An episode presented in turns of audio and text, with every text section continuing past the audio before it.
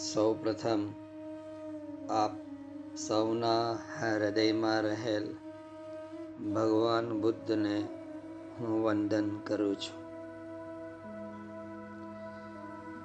જે મહદ ચેતનાના દોરવાયા હું બોલી રહ્યો છું, એ મહદ ચેતનાને શતશઃ વંદન. હે યોગેશ્વર તવ યોગ ચાહું છું મુજમાં તુજ પ્રાગત્ય ચાહું છું રમ તુજ હવે પ્રભુ તન મનમાં રહ્યો હું જ નથી હવે મુજમાં તવ પ્રસાદ જીવન જો પામું વિશ્વ પ્રશંસા તુચ્છ પ્રમાણું રાખું શું અહમ અર્પણમાં? રહ્યો હું જ નથી હવે મુજમાં. કેમ છો આપ સૌ? બધા મજામાં હશો? ઉમ્મીદ કરું છું. માણસ છું. એટલે એવું નથી કે તમારી યાદ ના આવે. તમારી યાદ આવી રહી છે. એ સત્સંગ હોલ ના વાયુમંડળની ગૂંજ પુકારી રહી છે. તમારી આંખો હું જોઈ રહ્યો છું. પ્રત્યેકની આંખો આગળથી લઈને પાછળ સુધી બેઠેલા સર્વની આંખો જે આંખો પરિવર્તન થવાને માટે ઉત્સુક છે. પ્રભુના અમી રસને ગ્રહણ કરવા માટે ઉત્સુક છે. આ એ જ નેત્રો, જે નેત્રોથી કોઈક સમયે શ્યામ સુંદરના દર્શન કરતા હતા. આજે આ જગતની અંદર ઉલઝાઈને, ગૂંચવાઈને પરિસ્થિતિના બોજ હેઠળ દબાઈને આપણે માંડ સમય કાઢી રહ્યા છે. સમય કાઢી રહ્યા છે. એ ખૂબ અગત્યનું છે. સમય કાઢવો જોઈએ. કેમ કે આપણે જે શીખી રહ્યા છીએ, એ જ આપણે જીવતા શીખવાડશે. અને જે જીવતા શીખવાડે, એને જ ધર્મ કહેવાય. અને જે મરતા શીખવાડે, તેને અધ્યાત્મ કહેવાય.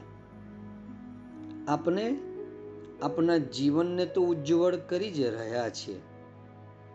આપણે આપણા મૃત્યુને પણ ઉજ્જવળ કરીશું. આપણે જે હંસ ગીતા અત્યારે લઈ રહ્યા છે અંતિમ શ્લોકો ચાલી રહ્યા છે. આપણા પરિવર્તનને માટે પ્રભુએ જાને પિતારો ખોલી દીધો છે. આપણી સમક્ષ સ્વયં આપનું જ ધન, આપની જે સંપત્તિ પ્રભુ જાને ઉગાડી મૂકી રહ્યો છે. અને આ એવું ધન, આ એવી સંપત્તિ જે પ્રધાન સંપત્તિ છે. સર્વ સંપત્તિઓમાં વિદ્યા જ પ્રધાન છે. કારણ કે એનું કોઈ અપહરણ કરી શકતું નથી. અને જ્યાં જાઓ, ત્યાં એ સાથે જ આવે છે. સર્વ ધનેશુ વિદ્યેવ પ્રધાન મહારત્વાત સહાનુયાયીત્વાચ. જ્યાં પણ જઈએ, ત્યાં આપણી સાથે આ જ્ઞાન હોય જ છે. બાકી આપણે જે સંપત્તિની પાછળ દોટ મૂકીએ છે, એ તો આપણે ક્યાંક બીજે જ સ્થાને લઈ જાય છે. આ સંપત્તિના ત્રણ કલંકો છે. મોત પછી સો ટકા સાથે આવતી નથી. બીજું મોત ન આવે, ત્યાં સુધી તમારી પાસે તકી રહે જ એવી કોઈ ગેરંટી નથી. ત્રીજું, જ્યાં સુધી તમારી પાસે રહે, ત્યાં સુધી તમને પ્રસન્નતાનો અનુભવ કરાવતી જ રહે એ જરૂરી નથી. આ બાહ્ય સંપત્તિના ત્રણ કલંકો છે. પણ આપણે જે મેળવી રહ્યા છે, એ છે સમ્યક જ્ઞાન. એવું સમ્યક જ્ઞાન જે આપના જીવનને પરિવર્તિત કરી દે. બુદ્ધમય બનાવી દે. કૃષ્ણમય બનાવી દે. શિવમય બનાવી દે. સમ્યક જ્ઞાન એક એવી સંપત્તિ કે જેની ત્રણ વિશેષતાઓ છે. જ્યાં સુધી એ તમારી પાસે હોય, ત્યાં સુધી એ તમને પ્રસન્નતાનો જ અનુભવ કરાવતી જ રહે છે. આ છે એની પહેલા નંબરની વિશેષતા. બીજું, તમે સાવધ રહો, સભાન રહો, જાગૃતિ દાખવો, તો મોત આવે ત્યાં સુધી એ તમારી પાસે જ રહેશે. આ છે એની બીજા નંબરની વિશેષતા. ત્રીજું, આ સંપત્તિ બદલ સમ્યક જ્ઞાનની સંપત્તિ પાસે હોય ને એના લીધે તમે પાગલ પાગલ બન્યા હો આ સમ્યક જ્ઞાનની સંપત્તિ જો આપની પાસે હોય અને આપણે એને માટે પાગલ પાગલ બન્યા હોય સતત બનતા રહેતા હોય, તો પછી મોત પછી પણ એ તમારી સાથે રહે છે. તો કઈ સંપત્તિનું આકર્ષણ હોવું જોઈએ? વ્યવહાર ચલાવવામાં ઉપયોગી બનતી સંપત્તિનું કે પછી? મસ્તી, પ્રસન્નતા, સમાધિ ટકાવી રાખવામાં સહાયક બનતી સમ્યક જ્ઞાનની સંપત્તિનું. જીવન નિર્વાહનું કારણ બનતી સંપત્તિનું કે જીવન નિર્માણનું કારણ બનતી સમ્યક જ્ઞાનની સંપત્તિનું? ખરેખર આજનો જે યુગ જે છે, એને જ્ઞાનમાં તો રસ છે, પણ આવા સમ્યક જ્ઞાનમાં રસ નથી. સુખ આપતા અને દુઃખ કાપતા જ્ઞાનમાં રસ છે, પણ સદગુણોનો ઉગાડ કરતા અને દુર્ગુણોનો ખાત્મો બોલાવતા સમ્યક જ્ઞાનમાં રસ લગભગ નથી. ચાલાક બનાવતા જ્ઞાનમાં રસ છે. પણ ચતુર બનાવતા જ્ઞાનમાં રસ નથી. બરાબર સમજવાનો પ્રયાસ કરજો. તમે ક્ષુદ્ર નથી. પરિવર્તન લાવી ન શકો એવા તો બિલકુલ જ નથી. તમે વામણા અને કૃષ્ણનો કે શિવનો અનુભવ ન કરી શકો એમ તો બિલકુલ માની જ ના લેતા. મારી વાત ધ્યાનથી સમજજો. આ જે અવસર પેદા થયો છે અને આ જે અવસરે આપણે જે જ્ઞાન પ્રાપ્ત કરી રહ્યા છે, એ જ્ઞાન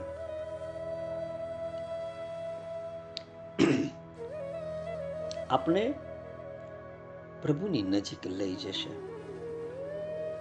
બ્રહ્મપુત્ર નદી શરૂ થાય ત્યારે તે બાળક પણ ઓળંગી શકે એવી નાના ઝરણા જેવી હોય છે. પણ જ્યારે મેદાનમાં ઉતરી આવે, ત્યારે સાગર સમી વિશાળ બનતી જાય છે. એટલે તો એનું નામ બ્રહ્મપુત્ર પડ્યું છે. એવી જ રીતે સમગ્ર જગતને અથવા તમારા સમગ્ર જીવનને પલટાવી નાખે એવા કાર્યોનો પ્રારંભ બહુ સૂક્ષ્મ રીતે અજ્ઞાતના ખૂણે થતો હોય છે. એનો પ્રારંભ અંતરાત્માના આદેશથી થાય છે. જેને પ્રારંભ કરનાર પણ પોતે જાણી શકતો નથી અને એ પેલા ઝરણાની જેમ નીકળી પડે છે અને કાળના ક્ષેત્રમાં એનો પ્રભાવ વધતો જાય છે. જેમ જેમ તમારું જીવન વ્યતીત થતું જાય, તેમ તેમ તમને ખબર પડે કે આ જે સમ્યક જ્ઞાન ભીતર ઉતારેલું એ આજે આટલું વિરાટ અને આટલું વિશાળ બની ગયું છે. એ તમારા જીવનને એક એવા ફલક ઉપર મૂકી દે છે. જે ફલક ઉપર તમે અને ભગવાન શ્રી કૃષ્ણ, તમે અને સાક્ષાત મહાદેવ, આ સિવાય બીજા કોઈને તમે જોતા નથી. તમારું જીવન અદ્ભુત બનતું જાય છે. આ એક વ્યક્તિ શું કરી શકે છે? એનું આ ઉદાહરણ છે. એટલે પોતાની ક્ષુદ્રતા તરફ લક્ષ્ય આપ્યા વગર જે મહત્વને જ અનુસરે છે, એનું જીવન પ્રકાશી ઉઠે છે. મારે તમને બસ આજ તમારું આ જે જીવન જે છે, એ પ્રકાશી ઉઠે. એ અર્થે જ હું આ જે પણ કહી રહ્યો છું જાગો છો ને? પુરુષાર્થ કેરા દંડ ઉપર આનંદની ધજા ફરકી રહો. પુરુષાર્થ કરવો પડશે. તો જ આ પરમ આનંદ, પરમ રસ તમારી ભીતર ઉતરશે. બાકી મહાકાળના ગહન અંધકારમાં આપનું જીવન તો બસ એકાદ ક્ષણ બળતી થરથરતી મીણબત્તી જેવું છે. એમાં જેટલો પ્રકાશ પાથરી શકીએ, એટલી જીવનની સાર્થકતા એમ સમજો તમે. તમારા જીવનની સાર્થકતા તમને ખબર હોવી જોઈએ કે મારા જીવનની સાર્થકતા શું છે. જાગ્રત રહો. પૂર્ણપણે જાગ્રત રહો. માનહાનિ અને ખુશામત આ બંનેને ધૂળના દેફાની જેમ ફગાવી દો. ફગાવી દો તમને કહું છું. તમારું કોઈ અપમાન કર્યું હોય, કશો વાંધો નહીં. ધૂળના દેફા બરાબર છે. કોઈએ ખુશામત કરી? ધૂળના દેફા બરાબર છે. જાગો છો. ખરું ચેતવાનું સ્થાન તો છે. માણસે મટીને ભગવાન બની જવાનું કે અવતારી પુરુષની ગાદી ઉપર બિરાજી શિષ્યો અનુયાયીઓ ભક્તોના ટોળા જમાવવા આવું સ્થાન ચેતવાનું છે મારા રામજી કે જયેશભાઈ सबसे ज्यादा संभालना सावधान रहना मुझे पड़ता है जब इतने सारे लोग आते हैं व्यास पीठ ऊपर जब बैठते हैं और सामने नजर जब डालते हैं हजारों लोग बैठे हैं तो कहीं ना कहीं सूक्ष्म अहंकार जागृत होना शुरू होता है अगर मैं सभा न रहूं तो मैं गया काम से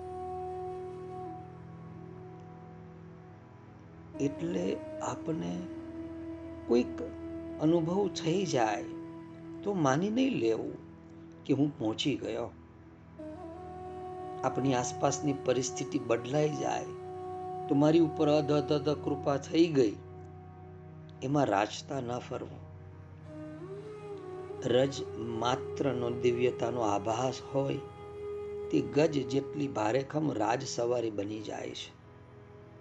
આપણે નિર્મલ રહીએ, જે અનુભવ થાય, પ્રભુનો પ્રસાદ છે. બાકી બાબા ગોરખનાથ કહે છે ધક પરડા રખબાજી, ગુરુ ગોરખ દોનો રાજી. પોતાની સિદ્ધિઓને, પ્રભુની સાથેના સંગાથોને જે ઢાંકી જાણે છે, એ જ પરમ પ્રકાશને પામવાનો અને આપવાનો અધિકારી છે.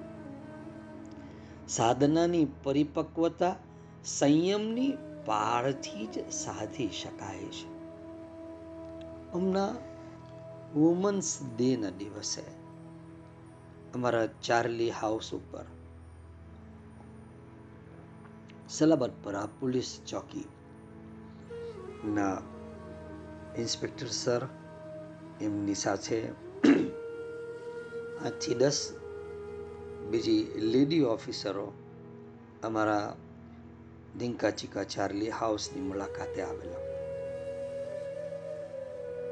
ઇન્સ્પેક્ટર સાહેબ મેહુલ કિખાનીજી એમને ખૂબ સરસ વાત કરી બચ્ચાઓને. અને મને એમ લાગે છે કે પ્રત્યેક સાધકોને માટે પણ એ ખૂબ સરસ વાત છે. એમને બાળકોને કહ્યું કે ત્રણ બાબતો તમારે તમારા જીવનની અંદર લખીને રાખવી. સંયમ શિસ્ત અને સમયનું પાલન. જોજો, આપણે સાધક હોઈએ તો સાધકને માટે પણ આ ત્રણ વસ્તુ ખૂબ જ અગત્યની છે. સંયમ, જગત દોડતું જોવાય ફેસબુક ઉપર જાત જાતની પોસ્ટ જોવાય, અને આપણે સંયમમાં રહીએ. આપણે પણ દોડી ના પડીએ. એ જ બધું કરવા જે જગત કરી રહ્યું છે. સંયમ રાખીએ. આપણા જીવનની અંદર અનુશાસન, ડિસિપ્લિન. ક્યારે ઉઠવું, ક્યારે ધ્યાન સાધનામાં બેસવું, ક્યારે જમવું, ક્યારે ચિંતન મનન કરવું, ક્યારે વ્યવહારિક કાર્યો કરવા. એક શિષ્ટતા હોવી જોઈએ, ડિસિપ્લિન હોવી જોઈએ અને સમયનું પાલન. સમયનું અનુશાસન ખૂબ જ જરૂરી છે. બાકી જે તે સમયે તમે સત્સંગ સાંભળો, કામ કરતા કરતા સાંભળો, રાંધતા રાંધતા સાંભળો, વાંધો નથી. પાક્કું થતું જાય. પરંતુ એક સત્સંગ તો સંપૂર્ણ એકાંતની અંદર ભીતર પ્રવેશી જાય. એ પ્રમાણે સાંભળવું જોઈએ. જાગો છો ને? બાકી આપની બધી સમસ્યાઓ માનસિક છે, ભ્રામક છે અને દૈહિક સમસ્યા એ કુદરત તરફથી આવે છે.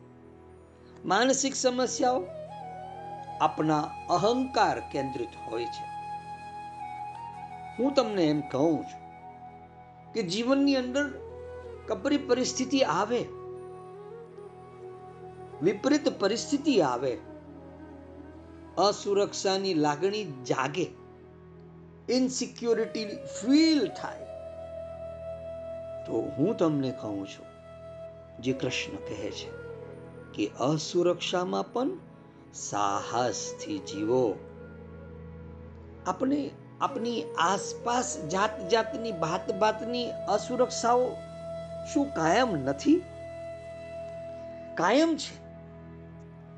પરંતુ આપણે કેવી રીતે જીવવું જોઈએ? સાહસથી જીવવું જોઈએ. બાકી આપણો આ દેહ જે છે, એ તો અત્યાર સુધી આ વાસનાની આસપાસ જ ભટકતો રહેતો હતો. બરાબર કે નહીં? વાસનાથી દૂર કોણ લઈ જાય છે? આપની ભીતર યુગોથી, સનાતન કાળથી જે પરમહંસ રહેલો છે, કૃષ્ણ રહેલો છે. એ હવે સમય પાકી ગયો છે ક્યાં સુધી આ વાસનાના સમૂહમાં બંધાયેલા જીવીશું ક્યાં સુધી? ભોગવેલું જો સ્મૃતિમાં રહી જાય, તો વાસી બનીને વાસના થઈ જાય છે. કામનાઓમાંથી ઊભા થયેલા આપણા જે આ હું ને આ અહમને વિસર્જિત કરો. કેમ કે આ જ સમય છે. બીજો કોઈ સમય નથી. એટલે આપની ભીતર જે ભાવના છે, એ ભાવના પરમ પ્રભુ દર્શી હોવી જોઈએ. પરમ પ્રભુ તરફી હોવી જોઈએ. ધ્યાન દ્વારા, સત્સંગ દ્વારા માણસ પોતાના અંતરતમ સત્વની શોધ કરે છે. અને એ સત્વ માણસે પોતાની આસપાસ ઊભી કરેલી દિવાલોમાંથી એને મુક્ત કરતું જાય છે. અને હું તમારી આ પરમ મુક્તિને ઈચ્છું છું. પરંતુ એને માટે સંયમ, શિસ્ત અને સમયનું અનુશાસન ખૂબ જરૂરી છે. ભગવાન બુદ્ધે કેવો દ્રઢ નિર્ધાર કરેલો. ઇહાસને શુષ્યતું મે શરીરમ. આ આસન ઉપર મારું શરીર ભલે સુકાઈ જાઓ. પણ બોધિ પ્રાપ્ત કર્યા વગર હું અહીંથી ઉઠવાનો નથી. તો આવા નિશ્ચય બળમાંથી જ નિર્વાણની પરમ શાંતિ પ્રગટે છે. દ્રઢ નિશ્ચય અને નિર્વાણ. આ બેન છેટું નથી, દૂરપણું નથી. એટલે નિશ્ચય કરો અને લાગી જાઓ. જીવનના અંત સુધી જાગૃતિ રાખ્યા વગર છૂટકો જ નથી. છૂટકો જ નથી. બાબા ગોરખનાથે કહ્યું છે કે, યે દુનિયા કુબુદ્ધિ કા ખેત, જબ લગ જીવે, તબ લગ ચેત. આ દુનિયા જે છે ને, એ કુબુદ્ધિના ખેતર જેવી છે. એટલે જ્યાં સુધી આપણે જીવતા રહીશું ને, ત્યાં સુધી આપણને ચેતતા રહેવું પડશે. સમજમાં આવે છે? હું જે કહેવા માંગુ છું, એ શું છે? કે આપની અંદર એ પરમાત્માનો જે અંશ છે, પરમહંસ જે છે, એને ક્યારે બહાર લાવીશું? આપણે પ્રભુએ જે અવસર આપ્યો છે, તો એ અવસરને કામે લગાવીએ. મનુષ્યનું મન જ્યાં સુધી પોતાના રંગીન આવરણો ફેંકી નહીં દેશે, ત્યાં સુધી આ સત્યનો ધવલ પ્રકાશ એ ઝીલી નહીં શકે. મન એકાગ્ર થાય, તેમ તે વધુ વ્યાપક બને. આ ધ્યાનનું લક્ષણ છે. તો આપણું મન એકાગ્ર થાય, વ્યાપક બને. આપણે જે જગતમાં આંખો ઉગાડીએ છીએ, એમાં બધું મળશે. પણ સ્થિરતા ક્યાંય જોવા નહીં મળે. આપણું શરીર જ્યાં અસ્થિર છે, ત્યાં સ્થિરતાનો પાયો ક્યાં નાખવો? આપણી આસપાસ બધું જ સ્થિરતાનો આંચડો ધરીને બેઠેલું છે. પણ ક્યારે એ અસ્થિર બની દગો દઈ દે એ કહી નહીં શકાય. તમને એમ લાગે કે સંબંધો સ્થિર છે, મારી આવક સ્થિર છે, સંપત્તિ સ્થિર છે, બધું જ આ સ્થિરતાનો આંચડો ઓઢીને બેઠેલું છે. પણ એ ક્યારે અસ્થિર બની જાય દગો દઈ જાય એ કહી નહીં શકાય. કબીરે એટલે જ તો એને ધુમાડાનો મિનારો કહ્યો છે. એને વિખરે જતા વાર નહીં લાગે. આપણે એક દેખીતી સ્થિરતા ઉપર ડગ માંડીએ છીએ, પણ તેની નીચે અજ્ઞાતનો સમુદ્ર સદા ગુગવતું જ રહેતો હોય છે. આ અજ્ઞાત ક્યારે શું કરશે? તે કહેવાય નહીં. એટલે આ જગતનું સ્વરૂપ બતાવતા ભગવાન શ્રી કૃષ્ણે પણ સ્વયં કહ્યું છે. અનિત્યમ અસુખમ લોકમ. આ જગત અનિત્ય છે, અસુખમય છે. માણસના હૃદયમાં જ એક એવો કીડો બેઠો છે, જે નિત્યને ઝંખે છે, સુખને ચાહે છે. નિત્યના આલિંગન વગર અને સુખના આસ્વાદન વગર એને ચાલે તેમ નથી. કોઈ મૂર્ત ભગવાન કે અમૂર્ત ભાવના પાછળ, એટલે તો માણસ બધું ભૂલીને ચાલી નીકળે છે.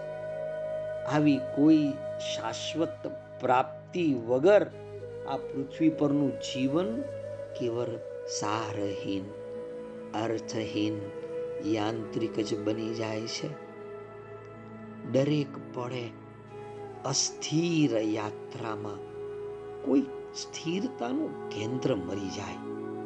એ માણસની પહેલી ભૂખ છે. આ સ્થિરતાનું કેન્દ્ર શું છે? શું છે? આપની ભીતર રહેલો એ પરમ શ્રી કૃષ્ણ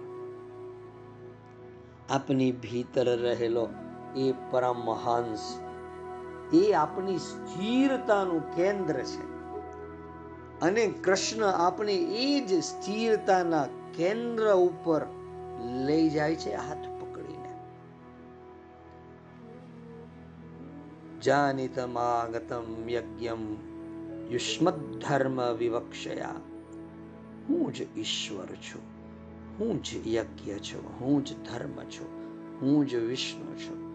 તમને લોકોને ધર્મનો ઉપદેશ આપવા માટે જ હું અહીં આવ્યો છું. આ સ્થિરતાનું કેન્દ્ર છે. પરમહંસ. અહમ યોગસ્ય સાંખ્યસ્ય. સત્યસ્યર્થસ્ય તેજસ. પરાયણમ દ્વિજશ્રેષ્ઠા. શ્રિય કીર્તિર્દમશ્ય ચ. જુઓ. યોગ, સાંખ્ય, સત્ય રૂટ તેજ, શ્રી, કીર્તિ, દમ આ બધાનું પરાયણ, પરમ આયાન હું છું કૃષ્ણ કહે છે. એટલે આ બધું હંમેશા મારામાં રહે છે. જોજો એક વાત બહુ અદ્ભુત કૃષ્ણ ભગવાન અહીંયા કરે છે. આમ આપણે એમ કહીએ કે નિર્ગુણ છે, નિરાકાર છે. જો એ નિર્ગુણ હોય, તો આટલા બધા ગુણો શા માટે એની પાસે છે? પ્રશ્ન થાય કે નહીં થાય? આમ આપણે નિર્ગુણની વાત કરીએ. કે નિર્ગુણ નિરાકાર છે? તો જો એ નિર્ગુણ હોય, તો કૃષ્ણ અહીંયા શું કહે છે? અહમ યોગસ્ય, સાંખ્યસ્ય, સત્યસ્યર્તસ્ય તેજસ. પરાયણમ દ્વિજ શ્રેષ્ઠા શ્રિય કીર્તિર્દમશ્ય ચ યોગ, સાંખ્ય સત્ય રૂઢ તેજ, શ્રી કીર્તિદમ આ બધાનું પરમ આયન હું છું. એટલે આ બધું હંમેશા મારામાં રહે છે. અને કોઈકના અંતઃકરણમાં તો આ બધું કડીક આવે છે અને કડીક ચાલી જાય છે, હંમેશા નથી રહેતું. પરંતુ મારી અંદર આ બધા ગુણો હંમેશા રહે છે. આ બધાનું પરમ આશ્રય, પરમ અધિષ્ઠાન હું પોતે છું. વળી આ જો કૃષ્ણ ભગવાનની વાત આપણે એમ લાગે કે એ નિર્ગુણ છે, તો આટલા બધા ગુણો કેમ? તો એનું કારણ બતાવે છે. સમજવાનો પ્રયાસ કરજો.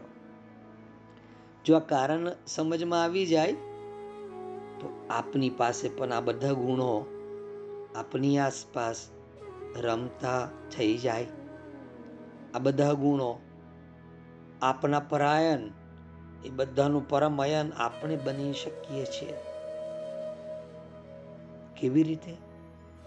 કૃષ્ણ હવે પછીના શ્લોકમાં જે કહે છે, મામ ભજંતી ગુણા સર્વે, નિર્ગુણમ નિરપેક્ષકમ સુહૃદમ પ્રિયમ આત્મનમ સામ્ય અસંગતાય અગુણા હું તો સ્વરૂપથી નિર્ગુણ છું કૃષ્ણ કે. મારી અંદર કોઈ ગુણ નથી. અને નિરપેક્ષમ ઈચ્છા પણ નથી મને કે કોઈ ગુણ મારી પાસે આવે. જોજો, આ વાત સમજવાનો પ્રયાસ કરજો તો સાધકની દુવિધા દૂર થઈ જશે. કે ભાઈ નિર્ગુણ તો ભાઈ હું બધા જ ગુનો મારી અંદરથી નીકળી જાય. તો મારું જીવન તો નિરસ બની શકે છે. કૃષ્ણ કહે કે ભલે હું નિર્ગુણ છું, છતાં પણ મામ ભજનતી ગુણ સર્વે, બધા જ ગુણ મારી અંદર, મારી પાસે, મારા માં આવી જાય છે. મારી પાછળ પાછળ આવી જાય છે. કારણ? આપણે સમજીએ. કૃષ્ણ કહે છે કે હું તો સ્વરૂપથી નિર્ગુણ છું. મારી અંદર કોઈ ગુણ નથી અને નિરપેક્ષમ. કોઈ ઈચ્છા પણ નથી, કોઈ અપેક્ષા પણ નથી કે કોઈ ગુણ મારી પાસે આવે. ઘણા લોકો જ્યારે આપણે જોઈએ છે કે મારી અંદર આ ગુણ નથી, ભાઈ આપણે ઇંગ્લિશ બોલતા નથી આવડતું, ભાઈ ઇંગ્લિશ બોલવાનો ગુણ નથી, તો આપણે સ્પોકન ઇંગ્લિશ કરવા જઈએ છીએ. બરાબર કે નહીં? કે આ ગુણ મારામાં આવી જાય. જુએ છે કે મારા શરીરમાં આ કમી છે. મારે સુંદર દેખાવું છે. બ્યુટી પાર્લરમાં જાય છે. એટલે પોતાનામાં જ્યારે કોઈ કમી જોવાય છે, તો એ કમી પૂરી કરવા ઈચ્છે છે અને એને માટે પ્રયાસ કરે છે. આ માણસ કરે છે. સમજમાં આવે છે? ભગવાન કહે છે, મારામાં પહેલાં તો ગુણો છે જ નહીં. અને હું કોઈ પણ ગુણોને જાતો પણ નથી, ઈચ્છતો પણ નથી. ના તો મારી અંદર કોઈ વિષય છે અને ન તો હું કોઈ વિષયની કામના કરું છું.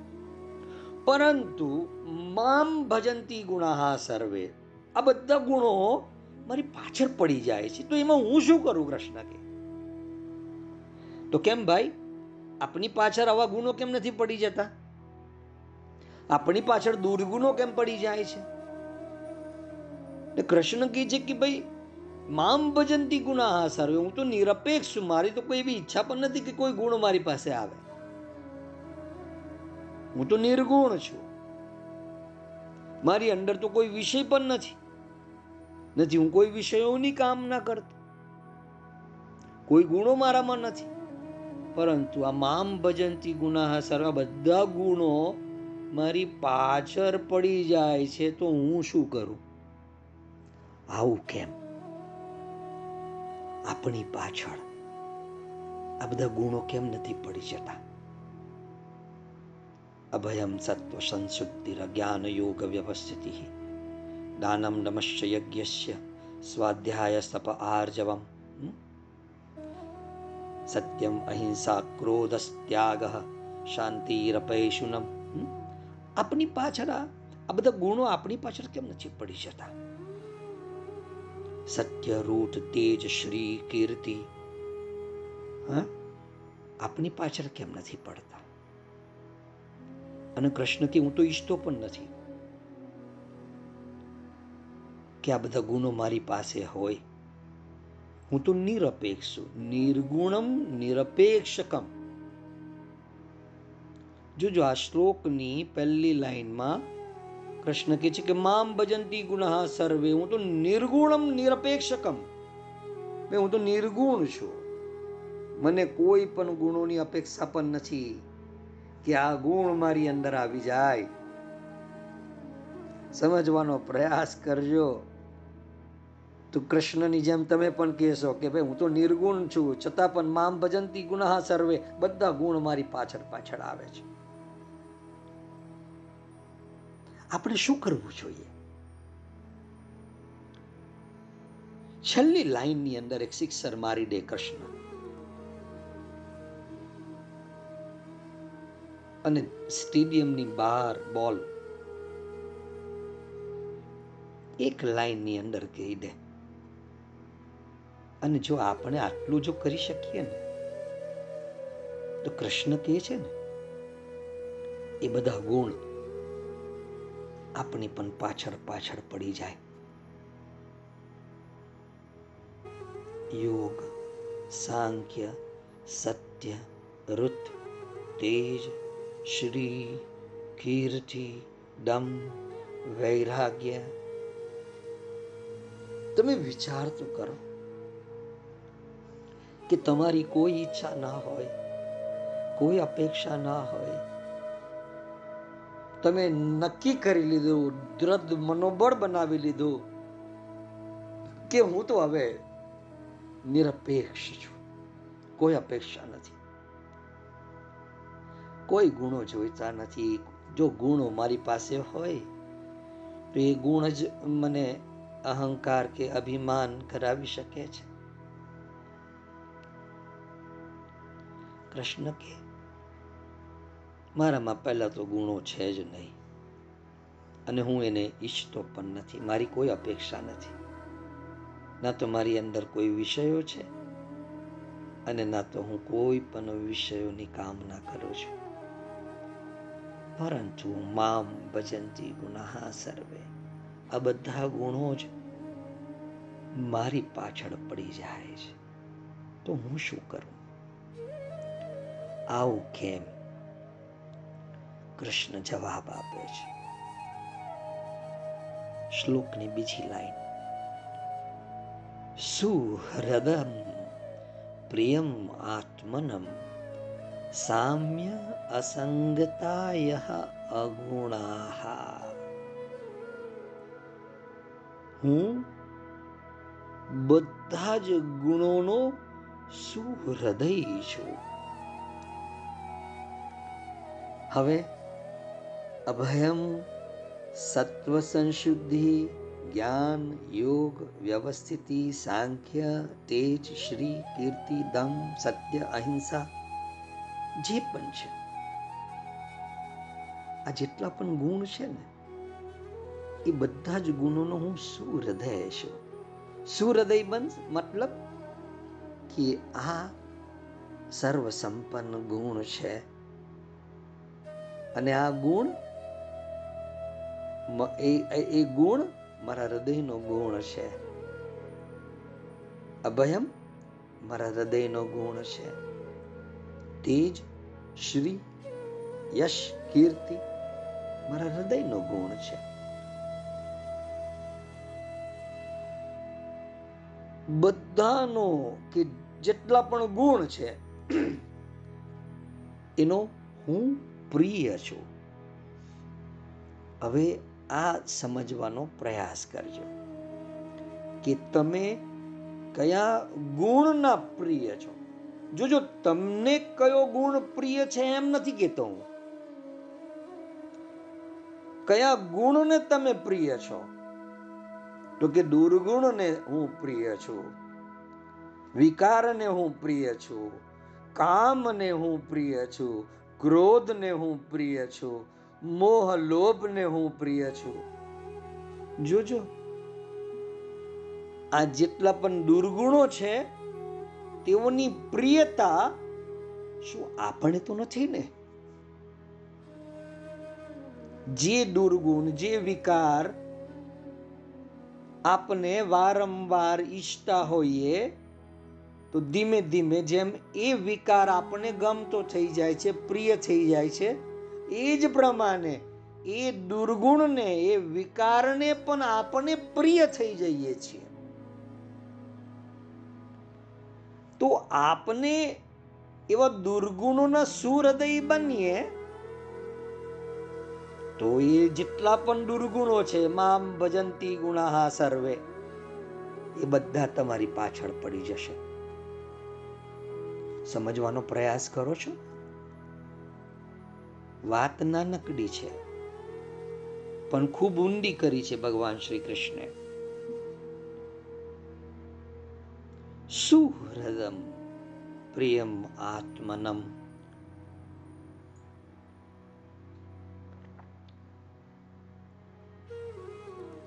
હું બધા જ ગુણોનો સુહૃદ છું. સૌથી પહેલા આપણે ખબર હોવી જોઈએ કે કયા સદગુણો છે? કયા કૃષ્ણ ભગવાનના ગુણો છે? અને એ ગુણોને આપણે ગમાડવા પડે. તો આપણે કેવી રીતે ગુનો ગમે? આપણા હૃદયમાં એ ઉતરે. એ જેટલા પણ ગુણો છે, એ સુહૃદ આપણા હૃદયની ભીતર એ ગુણ હોય તો હૃદય એક અલગ પ્રકારના તેજમાં નિખારમાં હોય. આપણી કોઈ અપેક્ષા નહીં હોય, પણ આપણે આ બધા જ ગુણો આપણે એને સ્વીકારીએ કે આ પરમ પ્રભુના ગુણો છે. અને પછી નિર્ગુણ તરફ જવાનો પ્રયાસ કરીએ. પરંતુ આપણે એમ થાય કે નિર્ગુણ તરફ જઈએ અને આવા સારા ગુણો પણ હોય તો એને નિર્ગુણ કેવી રીતે કહી શકાય? તો કે સાત્વિક ગુણો છે. તો કે સાત્વિક ગુણો પણ બંધનનું કારણ બને કે નહીં બને? બને કે નહીં બને? પ્રશ્ન કે છે કે બધા ગુણો છે, બધાનો હું આત્મા છું. બધાના પ્રત્યે સમતાનો વ્યવહાર અને બધાની પ્રત્યે અસંગતા. મારી અંદર હંમેશા બની રહેલી છે. આ બે ગુણને બરાબર સમજો. જાગો છો કૃષ્ણ ભગવાનની દ્રષ્ટિ તમે સમજો કે તમને ભગવાન શ્રી કૃષ્ણની આંખ હૃદય સાથે મળી, એમના હૃદય સાથે. તમે સમતાના ભાવે બધું જોશો. કોઈ ભેદભાવ નહીં રહેશે. સમદ્રષ્ટિ તમારી બનશે રાઈટ હવે સમતાના ભાવે જોશો, તો તમને કોઈક વસ્તુ બહુ જ સુંદર, કોઈક વસ્તુ બહુ ગમતી અને કોઈક ઓછી ગમતી એવું સંભવ છે? નથી. કેમ? કેમ કે તમારી અંદર સમતાનો ભાવ છે. તમારે માટે સમ છે, સરખું છે. બરાબર ધ્યાનથી સમજજો. હવે બધું જ સરખું છે, છતાં પણ તમારી અંદર એમ થાય કે આ બાબત મને વધારે પડતી ગમે છે. એટલે કે મને શ્રી, તેજ, યશ, કીર્તિ આ ગુણો વધારે ગમે છે. લોભ, મોહ, ક્રોધ આ ગુણો નથી ગમતા. તમે વિષમ ભાવમાં પ્રવેશ કરો છો. જ્યારે કૃષ્ણને માટે બધું જ સમ છે, એક સરખું છે. વળી આપણે જેમ સારા પ્રત્યે સંગ કરવાની ઈચ્છા થઈ જાય, કૃષ્ણ અહીં એક અદ્ભુત ગુણની વાત કરે છે અને એ છે અસંગતા. અસંગ કરો કોઈ કે સમતા અને અસંગતા પણ તો સત્વ ગુણ જ છે ને. ક્યાંક આ બંધનનો હેતુ તો ના બની જાય? આ શંકાનું સમાધાન કરતા ભગવાન કહે છે કે આજે અસંગતા અને સમતા, આ બંને અગુણાહા છે. એટલે કે અબંધક. આ જે સમતા અને અસંગતા વગેરે જે ગુણ છે, એ બાંધવા વાળા ગુણ નથી. સમજમાં આવે છે? સમતાનો ભાવ અને અસંગનો ભાવ, આ બે ક્વોલિટી આપની પાસે હોય. આપણે તો સંગ કરવામાં માનીએ છીએ. જાત જાતના ભાત ભાતના કેટલા સંગો કરતા જઈએ છીએ આપણે. કૃષ્ણ કહે છે, અસંગ રહો. જો તમે જ્યાં પણ છો, આસપાસ જેવી પણ પરિસ્થિતિ છે, દુઃખ છે, સુખ છે, પાર્ટી ચાલી રહેલી છે કે નથી ચાલી રહી સમતાનો ભાવ. બધું જ તમારા માથે સમ છે. કોઈકની ચિતા જલી રહી છે, કોઈકનો જન્મ થઈ રહ્યો છે. બધું જ સમ છે. તડકો પડી રહ્યો છે, વરસાદ પડી રહ્યો છે. ગરમી લાગી રહી છે, ઠંડી લાગી રહી છે. બધું જ સમ છે. કોઈનો સંગ ના કરો. અર્થાત મોહવશ કોઈક આવી બાબતો જેને તમે પ્રિય માની લીધી છે. એની તરફ સંગમાં ઝૂકી ના જાઓ. અસંગના ભાવમાં સ્થિર થતા જાઓ. તો શું થશે? મામ ભજંતી ગુણાહા સર્વે. પછી તમે નિર્ગુણ છો, નિરપેક્ષ છો, છતાં પણ આ જેટલા પણ સદગુણ છે, એ બધા તમારી આસપાસ, તમારી પાછળ પાછળ દોડતા રહેશે. જેમ કૃષ્ણની પાછળ દોડે છે, મામ ભજંતી ગુણાહા સર્વે બધા ગુણો મારી પાછળ પડી જાય છે. હું શું કરું? હું તો છું નિર્ગુણમ, નિરપેક્ષકમ. તો આપને એવા શું હૃદયી બનીએ. સમતાનો ભાવ રાખીએ, સમદ્રષ્ટિ રાખીએ. અને સાથે સાથે અસંગને સમજીએ. જેટલા સંગ કરશો, વ્યક્તિ સાથેના, તમારા mobile, iPad, computer, internet gadgets એની સાથેના સંગ કરશો. જેટલા પણ ભોગ સાથેના સંગ કરશો. તમે જેટલો સંગની અંદર ઉતરતા જશો, તમે વિષમતાની અંદર ફસાતા જશો. સમદ્રષ્ટિ ખતમ થઈ જશે, અંધાપો આવી જશે. ને વિષમ દ્રષ્ટિ હંમેશા તમને અભાવમાં રાખશે. દુઃખમાં રાખશે, અસંતુષ્ટિમાં રાખશે. સમજમાં આવે છે? કૃષ્ણ આપણને પરમહંસના ગુણ તરફ લઈ જાય છે. મામ ભજંતી ગુણા સર્વે, નિર્ગુણમ નિરપેક્ષકમ, સુહૃદમ પ્રિયમ આત્મનમ, સામ્ય અસંગતાય અગુણા હું બધા જ ગુણોનો પ્રિય છું. આપણે પણ એ ભાવની અંદર પ્રવેશ કરીએ.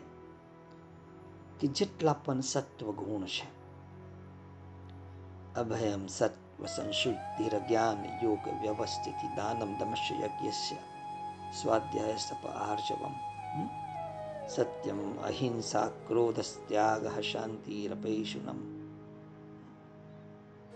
દયા ભૂતેશ્ચ લોલુપ્ત્વમ માર્દવમ હ્રીરચાપલમ તેજ ધૃતિ ક્ષમા અદ્રોહ નાતી માનિતા શ્રી કીર્તિ વૈરાગ્ય યોગ સાંખ્ય સત્ય જેટલા પણ ગુણો છે એ બધાનો હું પ્રિય છું એવા ભાવની અંદર. જેટલા પણ સદગુણ છે, એ ગુણોનો હું પ્રિય છું. તમારું નામ મૂકો કે હું નરેશ, હું જગદીશ, હું ઉત્સવી, હું રમેશ, હું ઘનશ્યામ આ બધા ગુણો જેટલા પણ છે, એ બધા જ ગુણોને આ ઘનશ્યામ પ્રિય છે. પ્રભુનો જે ગુણ છે, દયાનો હોય, પ્રેમનો હોય, તેજનો હોય, ક્ષમાનો હોય, એ જેટલા પણ ગુણો છે, એ બધા જ ગુણોને આ ઘનશ્યામ પ્રિય છે. એ બધા જ ગુણોને આ ઉત્સવી પ્રિય છે. એને સુહૃદમ કહેવાય. કે જેટલા પણ ગુણ છે, એ બધા જ ગુણોને તમે પ્રિય છો. સમજમાં આવે છે? કોણ પ્રિય છે? તમે, મહેન્દ્ર પ્રિય છે, અનિલ પ્રિય છે, રિતેશ પ્રિય છે, પરેશ પ્રિય છે. જેટલા પણ ગુણો છે ભગવાનના ગુણોનું લિસ્ટ બનાવો. કે આટલા આટલા ભગવાનના ગુણ છે. અને એ ગુણોની તરફ જુઓ. અને ભાવ બનાવો કે હું આ મારી સન્મુખ જેટલા પણ આ ભગવાનના ગુણો છે, એ ગુણોને હું પ્રિય છું. શું? વાત છે પ્રભુ, આ તો તમારી અદ્ભુત કૃપા.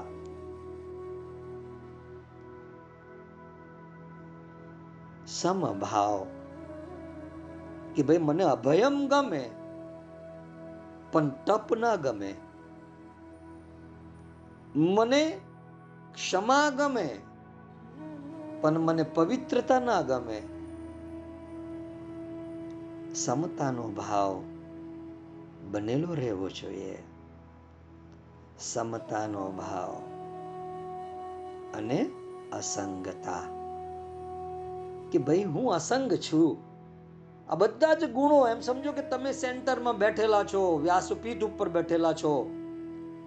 અને જેમ ઓડિયન્સ બેઠેલું હોય, શ્રોતાગણ બેઠેલા હોય, એમ ભગવાનના બધા ગુણો બેઠેલા હોય. અને તમે ભાવ કરો છો કે આ મારી સન્મુખ જેટલા પણ પ્રભુના ગુણો છે, એ બધા જ ગુણોને હું પ્રિય છું. આ આત્મા એમને પ્રિય છે. હું આ ગુણોનો શું હૃદય છું. સમજમાં આવે છે? સુહૃદમ પ્રિયમ આત્મનમ. સામ્ય અસંગતાય યહ અગુણા. જેટલા પણ ગુણ છે તમારી સન્મુખ, એ બધા જ ગુણોને હું પ્રિય છું. આ આત્મા, આ બધા ગુણોને પ્રિય છે, જે મારી અંદર રહેલો છે. આ બધા જ ગુણ જેટલા મારી સન્મુખ છે. કૃષ્ણજી કહે છે કે અહમ યોગસ્ય સાંખ્યસ્ય સત્ય, સત્યસ્ય તસ્ય તેજસ, પરાયણમ દ્વિજ શ્રેષ્ઠ, શ્રેય. કીર્તિર્દમશ્ય ચ. આ બધા જ હું ઈશ્વર છું યજ્ઞ છું, હું ધર્મ છું, હું વિષ્ણુ છું. જેટલા પણ સદગુણ તમે મૂકી દો, અને ખાલી ભાવ કરો કે આ જેટલા પણ ગુણો છે, અરે વાહ પ્રભુ, આ બધા ગુણોને હું પ્રિય છું. શું વાત? અને છતાં તમે સમતાના ભાવમાં, અસંગના ભાવમાં તો શું થશે? મામ ભજંતી ગુણાહા સર્વે, તમે નિર્ગુણ છો. તમને કોઈ અપેક્ષા નથી, તમે નિરપેક્ષકમ છો. છતાં પણ બધા જ ગુણો તમારી પાછળ પાછળ છે. સમજમાં આવે છે? બહુ અદ્ભુત શ્લોક છે. અને આપણે એમ થાય કે ભાઈ, કંઈ બંધન તો ન બની જાય ને તો કે નહીં? તમારી પાસે સામ્ય એટલે કે સમતા અને અસંગતાનો ભાવ બરાબર બનેલો હોય તો સમજો કે એ અગુણા, આ બે જે ગુણ છે, સમતા અને અસંગતા, એ અગુણ છે અબંધક છે. અને કૃષ્ણ કે એટલે માની લેવાનું. જાગો છો ને? આપણે હંસ ગીતાના ચરમ શિખર ઉપર છીએ. એમ સમજો કે આપણે એક એક ઉન્નત શિખર ઉપર ઊભા છીએ. અને આ જેટલા પણ ગુણો છે ભગવાનના, એ બધા જ ઉપર ચડીને, આરોહણ કરીને આપની પાસે આવી રહ્યા છે. આપણે તો નિર્ગુણ છે. આવા કોઈ પણ ગુણોની અપેક્ષા પણ નથી. કે હવે મારી અંદર આ ગુણ આવી જાય, હવે મારી અંદર આ ગુણ આવી જાય. અને છતાં પણ, જો આપણી પાસે સમતા અને અસંગતા આ બે ગુણ હોય તો એ અગુણા છે. આ બે ગુણ અગુણા છે, અબંધક છે. પરંતુ આ બે ગુણને કારણે પ્રત્યેક ગુણો તમારી પાછળ પડી જાય છે. જે પ્રભુના છે. અને ભગવાન કહે છે, એ જ રીતે આપણે પણ કહી શકીએ કે મારામાં પહેલાં તો કોઈ ગુણો છે જ નહીં. અને હું એવા ગુણોને ચાહતો પણ નથી. ના તો મારી અંદર કોઈ વિષયો છે, ના તો હું કોઈ વિષયોની કામના કરું છું. પરંતુ મામ ભજંતી ગુણાહા સર્વે. આ બધા ગુણો જ મારી પાછળ પડી જાય તો હું શું કરું?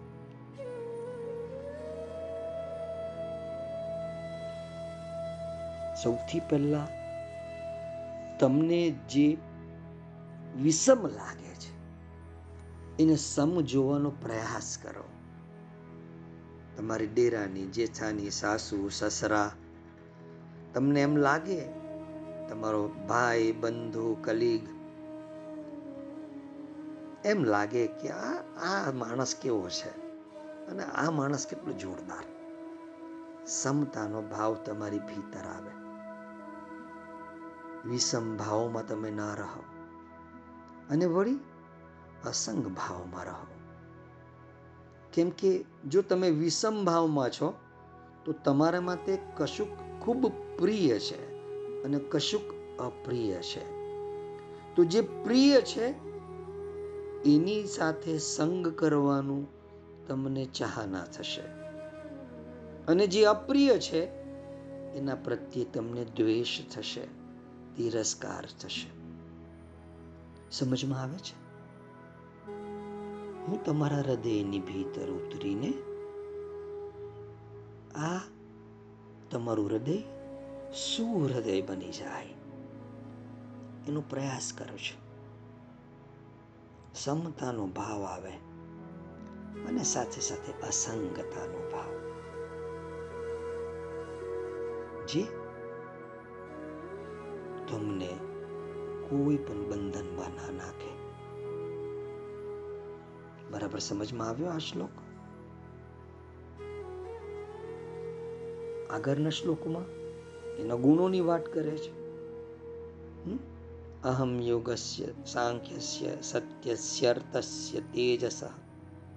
પરાયણમ દ્વિજ શ્રેષ્ઠા, શ્રેય કીર્તિર્દમશ્ય ચ. હવે શું કહે છે? મામ ભજંતી ગુણા સર્વે નિર્ગુણમ નિરપેક્ષકમ. સુહૃદમ પ્રિયમ આત્મનમ. સામ્ય અસંગતા યહ અગુણા. તો આપણે પણ આ જે સમતા અને અસંગતા છે, એ આપણે આત્મસાત કરીએ. સમજમાં આવે છે? આવી રીતે કૃષ્ણ ભગવાન કહે છે, ઉદ્ધવજીને કે હે ઉદ્ધવ. આ પ્રકારે સનકાદી મુનિઓનો સંદેહ શંકા મેં કાપી લીધી. દૂર કરી દીધી કે મન વિષયમાં ગયું કે વિષય મનમાં ગયું અને બંનેને અલગ કેવી રીતે કરાય અને તમે કોણ છો? કો ભવાન, આ બધા જ પ્રશ્નનો મેં જવાબ આપ્યો. હવે તો એ લોકોએ પરાભક્તિથી મારો આદર કર્યો અને સ્તુતિ પાઠ કર્યો. કૃષ્ણ કહે છે ઇતિ मे छिन्नसन्देह मुनयः सनकादयः। सभाजयित्वा परया भक्त्या गृणत संस्तवेयः। हे ઉદ્ધવ આ પ્રકારે મેં સનકાદી મુનિઓનો સંદેહ શંકા કાપી લીધી દૂર કરી દીધી કે મન વિષયમાં ગયું કે વિષય મનમાં ગયું જોજો, સમજણ નહીં બની હોય તો વારંવાર સાંભળવાનો પ્રયાસ કરજો. કેમ કે આનાથી અદ્ભુત બીજું કશું નથી. હંસ ગીતાની પૂર્ણાહુતિ આપણે કરી રહ્યા છીએ કૃષ્ણ કહે છે કે, ઇતિ મે છિન્ન સંદેહ મુનય સનકાદય. આ પ્રકારે સનકાદી મુનિઓનો સંદેહ શંકા મેં કાપી લીધી, દૂર કરી લીધી. શું પ્રશ્ન હતો? મન વિષયમાં ગયું કે વિષય મનમાં ગયું? બંનેને અલગ કેવી રીતે કરાય તમે કોણ છો? આ બધા પ્રશ્નોનો જવાબ મેં આપી દીધો. આ બધા જેટલા પણ સાંભળતા હતા. સભા જયિત્વા પરયા ભક્ત્યા ગૃણત સંસ્તવે આ લોકોએ પરાભક્તિથી મારો ખૂબ આદર કર્યો, કૃષ્ણ કહે છે, અને સ્તુતિપાથ કર્યો. ગૃણત સંસ્તવે તૈરહમ પૂજિત સમ્યક સંસ્તુત પરમર્ષિભિ પ્રત્યેયાય સ્વ, સ્વકમ ધામ પશ્યત પરમે સ્થિન. આ રીતે પરમ ઋષિઓએ અને બ્રહ્માએ બરાબર રીતે મારી પૂજા કરી અને સ્તુતિ કરી. તે રહમ પૂજિત સમ્યક સંસ્તુત પરમર્ષિભિ પરમ ઋષિઓએ અને બ્રહ્માએ બરાબર રીતે મારી પૂજા કરી અને સ્તુતિ કરી. હવે જો કૃષ્ણ કહે છે કે પ્રત્યેયાય સ્વકમ ધામ પશ્યત પરમે સ્થિન. બ્રહ્માજીના જોત જોતામાં હું મારા ધામમાં પ્રવેશ કરી ગયો એટલે કે એમના હૃદયમાં સંતાઈ ગયો. પ્રત્યયાય સ્વકમ ધામ પશ્યત પરમેશિન આપની ભીતર પણ એ સંતાયેલો છે. પણ જો સમજણ પ્રાપ્ત થઈ ગઈ એ બહાર પ્રગટ છે. પરમહંસ પ્રગટ છે. આ પ્રકારે આ શ્રીમદ ભાગવતના અગિયારમા સ્કંદના તેરમા અધ્યાયમાં વર્ણિત હંસોપાખ્યાન પૂર્ણ થાય છે. બોલો ભગવાન શ્રી કૃષ્ણની જય હો.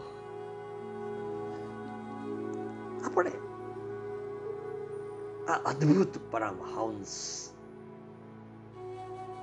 હંસ ગીતા દ્વારા આપની ભીતર જાગૃત કરાવવા અર્થે સ્વયં ભગવાન શ્રી કૃષ્ણની ચેતના મા સરસ્વતીની ચેતના મહાદેવની ચેતના આપણી આસપાસ મારી ભીતર બહાર હંમેશા કાર્યરત રહી છે એમના આભાર સાથે મારા શબ્દોને વિરામ આપું છું. બુદ્ધમ શરણમ ગચ્છામિ. જેને ઉતાવળ હોય, પોતાની જે ભીતરના પરમહંસને જાગૃત કરાવવાને માટે, તું સડસડાટ, ફડફડાટ રૂપે ફરી પુનરાવર્તન કરીને, ફરી ફરી સાંભળીને પરમહંસ તરફ આગળ વધી જાઓ. અસ્તુ.